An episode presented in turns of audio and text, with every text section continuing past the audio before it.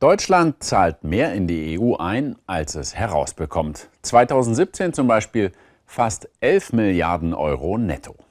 Ist Deutschland der Zahlmeister der EU? Es stimmt, wir sind der größte Nettozahler, aber pro Kopf gerechnet zahlen die Schweden mehr.